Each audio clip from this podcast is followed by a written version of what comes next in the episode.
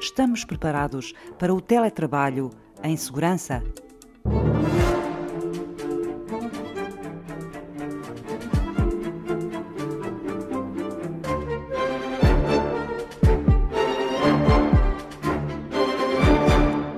Preparados nunca estamos, pronto, porque mesmo que estejamos muito preparados, há sempre a possibilidade de estar melhor.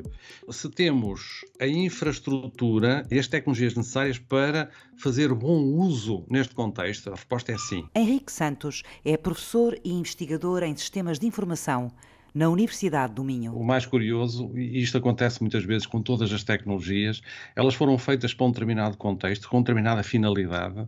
Um caso bem, bem evidente é o das aquelas chamadas das VPNs, não é? As redes privadas, portanto, que são montadas em cima de uma rede pública, e que era muito usada, por exemplo, quem queria fazer downloads de filmes e fazer essas coisas de forma anónima usava VPNs para esse fim. E muitos jovens que iam a recorrer a estes serviços de VPN estavam, na realidade, a fornecer dados de localização, mas eles não se importam, porque a troco de poder descarregar um filme de forma anónima, isso era um, uma boa troca. De repente, muitas destas VPNs começaram a ser usadas para regime de teletrabalho, onde a informação que é trocada é muito mais crítica. A partir daí, estas VPNs passaram a ser uma ameaça. Quais são as grandes ameaças? A rede é pública, toda a gente tem acesso. Para poder comunicar de forma segura em cima desta rede, nós usamos técnicas de cifra. Se eu conseguir estabelecer um canal cifrado entre o meu posto de trabalho e o destino final, obviamente que isto é bastante seguro. Se eu contratualizar uma empresa de permeio, toda a informação que eu vou enviar, ela vai ser exposta nesse canal intermédio e, eh, obviamente, que esse canal intermédio vai ter acesso, se quiser, à informação. Não tem que o fazer, obviamente. Não estou a dizer aqui que as empresas são todas desonestas, longe de dizer isso. Mas, mas tem acesso, ou seja, está exposta. É uma ameaça adicional. Um, um detalhezinho pequenino, Eduardo, eu não queria dizer nomes, mas uh, o WebEx ou o próprio Zoom, nós podemos sempre usá-lo de duas formas. Ou usar uma aplicação ou usar o serviço. A aplicação permite fazer o tal canal cifrado até ao destinatário. Se eu usar o serviço, eu vou usar a plataforma do provedor de serviços como intermediário. Eu estou a expor de alguma forma essa informação. Isto é um detalhezinho. De repente é preciso mudar a forma de, de, de utilizar, é preciso reeducar as pessoas. Como é que se reeducam pessoas, 10 milhões de pessoas, uh, num ano? Pois não sei como é que se faz essa educação. Eu acho que ela vai ser necessária, não vai? Porque provavelmente as empresas, ou parte delas, também depende do tipo de trabalho que as empresas têm, irão com certeza aproveitar esta mudança para reorganizar a forma como se trabalha, pelo menos onde isso for possível. Imagine que de repente nós inventamos o carro e pomos o carro na mão das pessoas. E as pessoas começam a andar como lhes apetece. O resultado disto era catastrófico. Pois, não podemos conduzir ou andar de carro sem saber conduzir, não é? Então, e com as ferramentas tecnológicas é igual? Eu acho que é igual. Se eu me vou ligar a alguma coisa, vou ter eventualmente impacto externo, então eu tenho que ter alguma forma de certificação. Isto não é impossível de se fazer.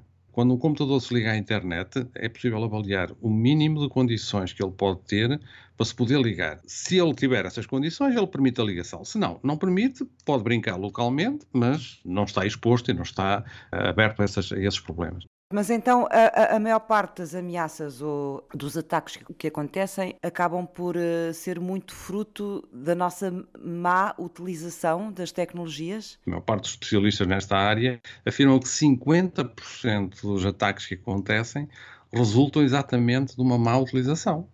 Mas há outra coisa que eu tinha curiosidade em ouvi-lo, engenheiro, mas não acha que nós vamos ser, a partir de agora, ainda mais uh, vigiados? E temos visto aí tanta informação sobre aplicações maravilhosas que podem ser usadas em milhentas coisas, nomeadamente para saber se há lotação a mais de gente numa loja, para fazer o reconhecimento das pessoas e perceber a rede de contactos que teve se por acaso de repente ficar doente com Covid-19. Nós vamos ser, à conta da pandemia, mais vigiados tecnologicamente aqui para a frente. Tocou agora num assunto onde eu tenho uma opinião muito crítica em relação à forma como as coisas estão a ser feitas, porque, mais uma vez, estão a ser feitas de forma muito leviana. Há a procura de, de resultados muito imediatos, sem pensar. Aliás, o processo de engenharia das tecnologias de, de informação é caracterizado por essa falta de pensamento. Sempre que um dispositivo é, é, é engenhado, ele é feito para um contexto de utilização, não é? E, portanto, os requisitos estão para esse contexto nós somos especialistas em pegar naquilo e pô-lo a fazer outra coisa qualquer, sem pensar nas consequências que isso tem. É um risco muito, muito, muito, muito grande que nós corremos. E aqui está a acontecer a mesma coisa. Nós estamos a usar tecnologias como o Bluetooth, que não foram feitas para isto. Estamos a usar tecnologias como o Wi-Fi, que não foram feitas para isso. Estamos a usar telemóveis, que não foram feitos para isso, e de repente vamos dar uma função diferente. Permitindo, abrindo aqui precedentes muito perigosos relativamente a essa monitorização constante, essa vigilância constante. O comportamento humano é curioso e é, é, ao mesmo tempo terrível, não é? Nós podemos ser muito resistentes a ter qualquer coisa a funcionar por uma razão ou por outra. A partir do momento em que está a funcionar e ao fim do mês toda a gente esqueceu, partiu para outra e aquilo ficou.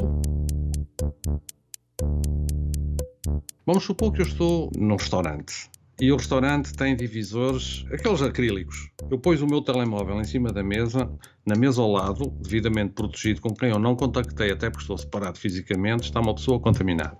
O meu telemóvel vai estabelecer a ligação Bluetooth com o outro e eu vou ficar cadastrado como tendo tido contacto com alguém infectado. E não tive. Vim para casa e continuei a relacionar-me com a minha família como faço normalmente. Toda a minha família vai ficar marcada. Com falsa informação. Esta falsa informação, se multiplicar por muito, já percebeu o que é que vai dar? Vai dar uma quantidade de ruído, vai criar um novo problema, que é a quantidade de falsos positivos relativamente a esta situação. Uma aplicação destas, do ponto de vista de eficácia, ela não vai ultrapassar os 40, no máximo 50% de eficácia, o que é muito pouco.